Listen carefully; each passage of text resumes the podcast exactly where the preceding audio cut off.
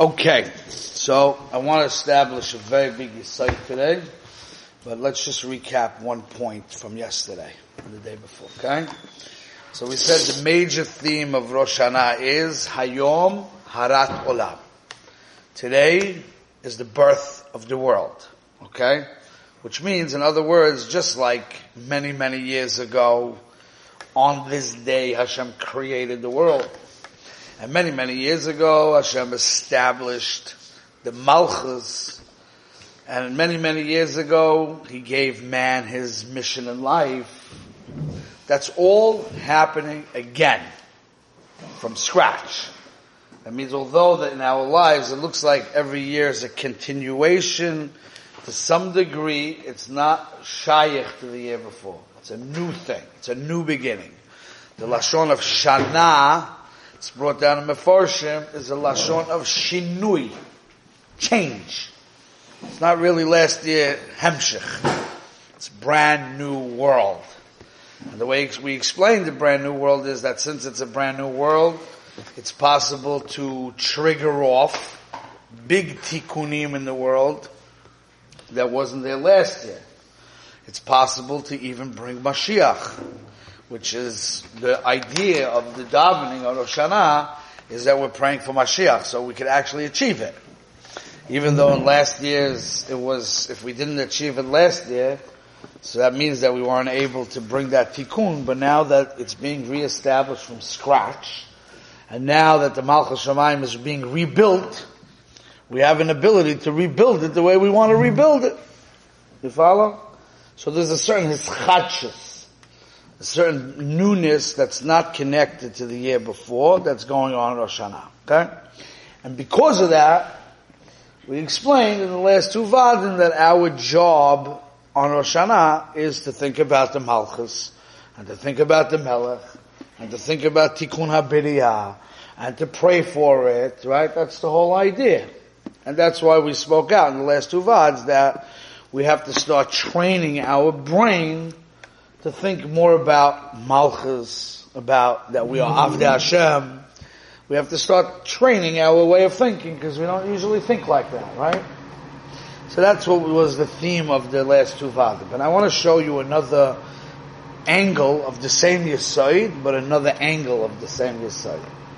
We know that besides for Rosh Hashanah being called Hayom Harat Olam, right, creation of the world, and because the Malchus is being established, it's Memela Yom Din, which we'll explain more as we get closer to Rosh Hashanah. Being that Hashem is rebuilding the world, so he has to look at you and say, okay, what position do you have in the world? What's your tafkid? He has to focus on you and reestablish what your position is. So it's not just like arbitrarily it's a day of din.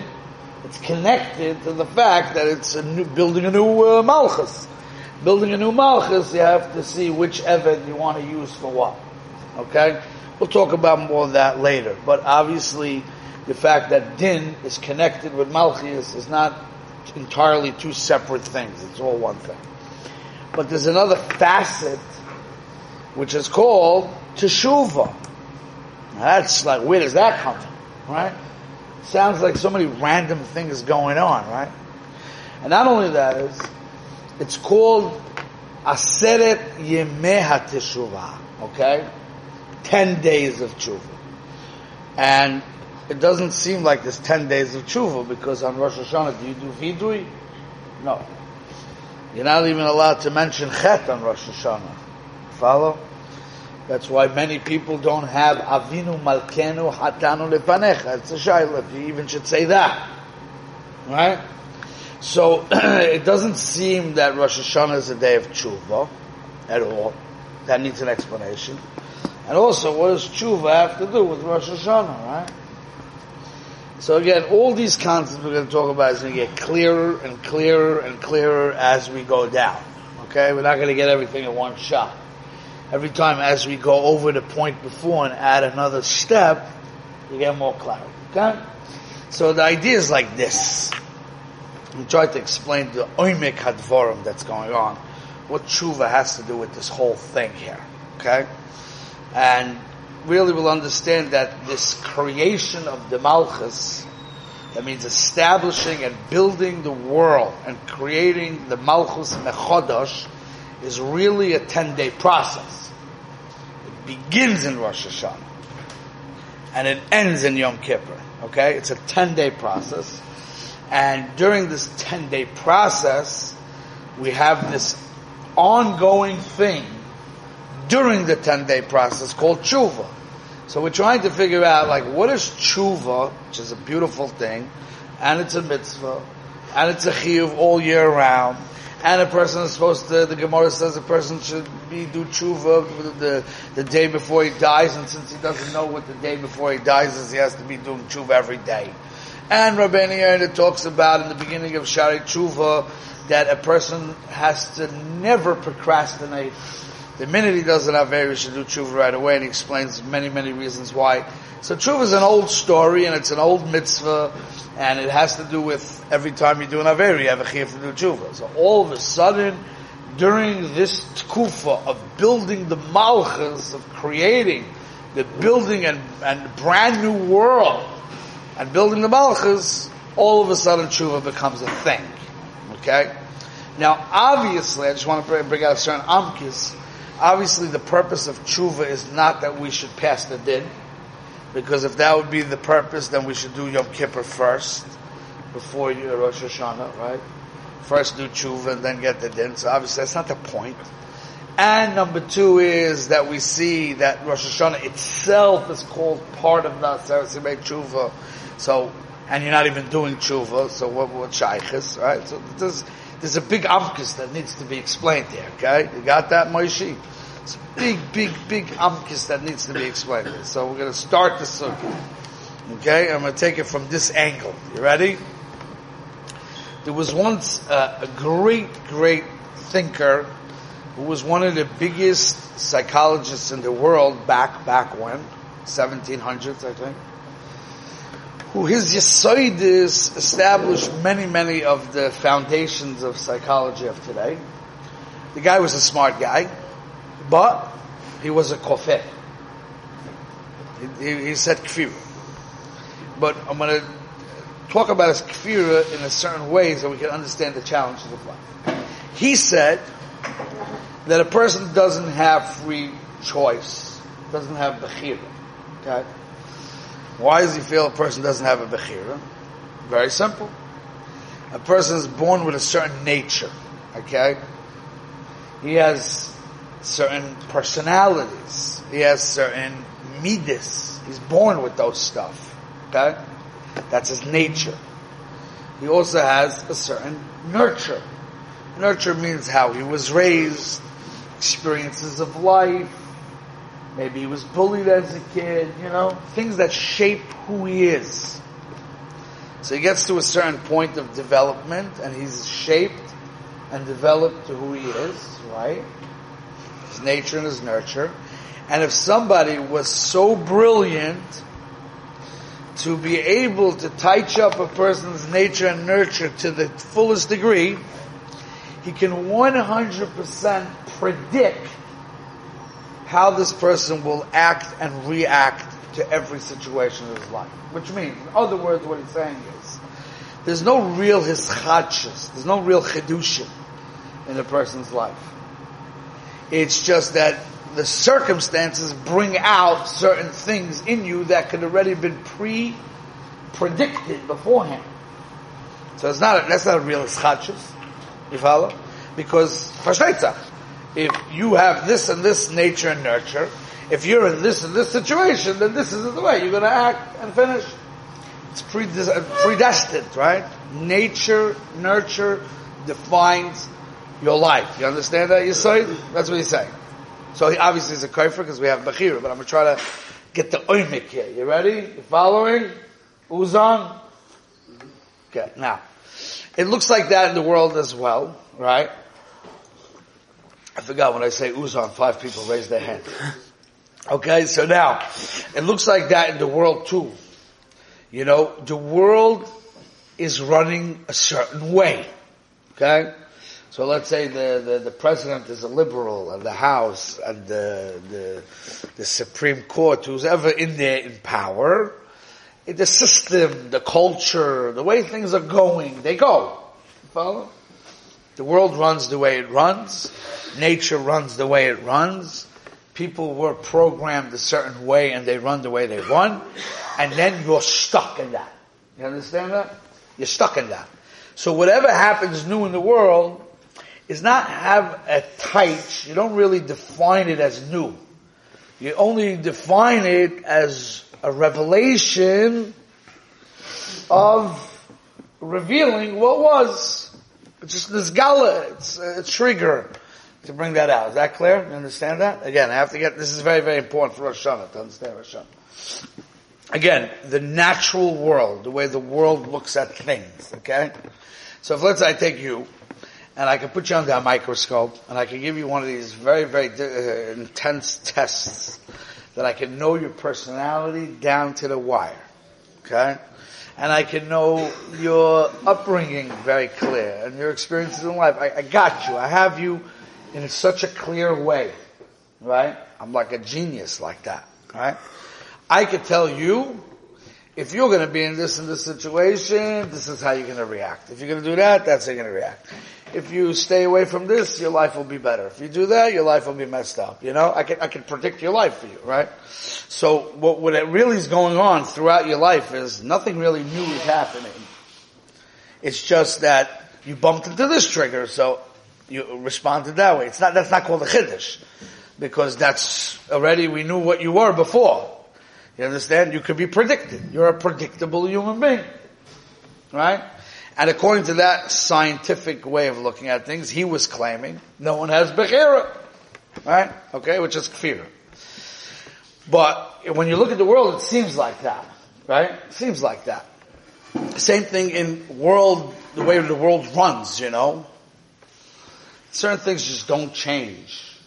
It's just, there's a liberalism, and liberalism is a mahalach, and that's the mahalach HaChaim if you see a liberal making a, a new law, it's not be a side called new.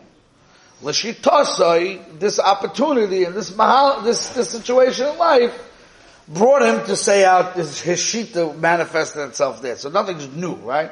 Everything is just going along the system, and what appears to be new is not be'etzem new, it's just a revelation of the old Yisoidus, right? You what I'm saying? So, here is where Rosh Hashanah is the key, key thing.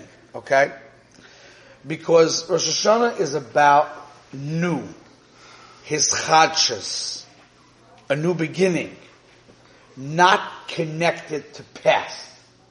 Okay? I want you to understand that. Because to some degree, when we sin, and when we don't use our midot in the right way, to some degree we become stuck in a certain mahalach that doesn't change. Rabbi Yonah says that when a person sins, he goes into pachat masem, he gets stuck in a pit, or pach pesheim, he gets stuck in a trap. That means, if let's say our hashkaf is not so good, so we see the world in one way, we're stuck in that way of thinking. If we're using our midot in the wrong way, we're stuck in that mahal. When we do averot, right, we get timtum alev. We bring in a certain coldness towards avodas Hashem. We bring into ourselves a certain lack of clarity in kiddush in, in understanding spirituality. So what happens is we become a certain type of guy, and we're stuck in that. We're stuck in that, the way we respond to things, the way we do things, the way we think about things, the way we behave, we're stuck in a certain way. You understand? That's what happens when you do chet, okay? So now watch. When Hashem is recreating the world, everything is new. New. That means things are going to change. Sign Gashmis and sign Ruchnis and things in Tikkun Abri is going to change. Things are going to change. The, the whole attitude of the world could change, even though it's not natural. If Hashem decides that we're going to have a big tikkun in the world, and the evil is going to become flushed out, there will be a major change in the world. Correct? So that means it's, it's a new slate. It's a new beginning. Things don't have to carry over from the last year to this year. The kilkul of the Bria, whatever kilkul there was in the Bria, does not have to carry over to this year. It doesn't necessarily have to. Follow? So the same thing is in you. That means you're given an opportunity of a fresh beginning. Because you're re, being recreated. That means the timtum alev that you had from the Averas doesn't have to carry over to next year. That can be taken away because you're being recreated. Your hashkafa that you were stuck in last year, since you have, you're being recreated, you have an ability to see things in a fresh way because you're being recreated, you have an ability to take your midot and use them in the right way instead of the way you were using them before. I had a habit to use it the old way. Habits don't have to carry over from year to year. Because since you're being recreated, you have an opportunity to be new. Okay? So let's get, let's get this amkis. This is a very deep thing and it's going to take a lot of time till you really daher it because we so live in the world that we're not used to thinking like this. We think like everything just goes autopilot. But, and it's hard to say recreated. I, I see the same body, you know, it's right here. Maybe I should put in a bid to be recreated, you know, size 41, you know, I don't know, you know.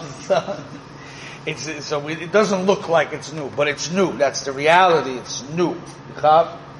So let's, let's, let's get the amkis in we were trying to understand what does tshuva have to do with Rosh Hashanah?